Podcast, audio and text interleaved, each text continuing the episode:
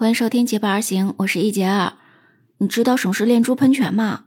就是那种把很多的小珠子连在一起，串成一个非常长的链珠，然后把它放在一个杯子里面，把这个杯子呢放在比较高的地方，拿出其中的一头，把它往地下扔。嗯，本来呢应该是随着重力的作用，这些珠子应该直接往地下掉的，但是呢，这珠子呢在离开杯子的同时，它却在往上面去冒，就像那个喷到天上去这种感觉一样，所以呢就叫做链珠喷泉了。那为什么会形成这种链珠喷泉呢？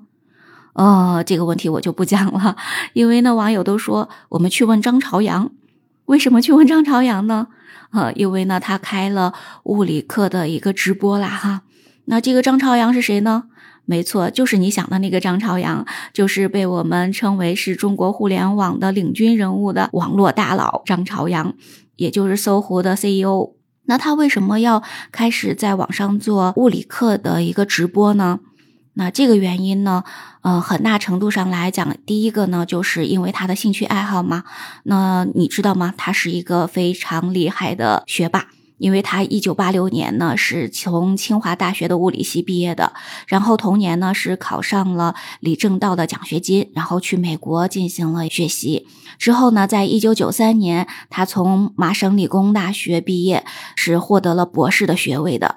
那你可以想象一下，麻省理工大学的物理学专业可以说呢是全世界最顶尖的，所以呢，获得麻省理工大学的博士学位。那他真的是一个真正的学霸哈，然后之后到六九六年，他回到我们中国开始创业，那就创建了他的一个互联网公司，所以呢是非常早的了，那就被认为是我们中国互联网领军人物嘛。呃，在九八年，他把这个公司呢改名为搜狐公司。那他其实呢，除了他的兴趣之外呢。来进行物理课的直播，还有非常大的一个原因，就是他想推动他的公司，然后打造一个知识直播的平台。那当然呢，实际上除了这两个原因之外呢，进行物理课直播的非常大的一个另一个原因呢，就是来治疗自己的精神内耗。你还记得吗？之前我们有说过，呃，张朝阳跟大家说，人一天睡四个小时就足够了。那从这句话，你可以明显感觉到他的这个精神内耗是有多大哈。那曾经呢，因为这种精神内耗，甚至产生了跟人交往的这种恐惧性哈。那个时候的他呢，可能说应该已经产生了抑郁症的倾向吧。而自从二零二一年十一月五日开始第一次的物理学直播之后，他整个人的精神状态就发生了非常大的改变了。网友们都说张朝阳在课堂上的感觉跟平时完全不一样，你会感觉到他的眼睛都是发光的。那么可以说呢，物理课直播正在治愈张朝阳的精神内耗，因为对他来讲，他认为这才是人生该有的样子。之前呢，他在接受采访的时候就说，他已经什么都有了，他有那么多钱了，要啥有啥，想买啥有啥，但是他觉得非常痛苦，为什么呢？那他觉得人生没有他想象到的这个样子，所以呢，他觉得人生的意义是把自己认为正确的事做到极致，而他现在的这个公司已经做到非常好了。那么，所以对他来讲，这个追求就显得有点空虚。所以对他来讲，他最大的爱好呢，还是他的专业物理嘛。所以呢，对他来讲呢，把他的这个爱好，把他的兴趣发挥到极致，那这才是他人生该有的样子。而他直播讲物理课也不是随便乱讲的。根据一些有听过他直播课的一些专业的人士说呢，他讲物理课也真的是非常的有逻辑性的。他先从经典物理学开始向近代物理学过渡，然后逐步深入到量子力学，还从薛定谔方程层层递进到谐振子模型的量子化问题等等。还会讲到相对论，比如动尺变短、动中变慢。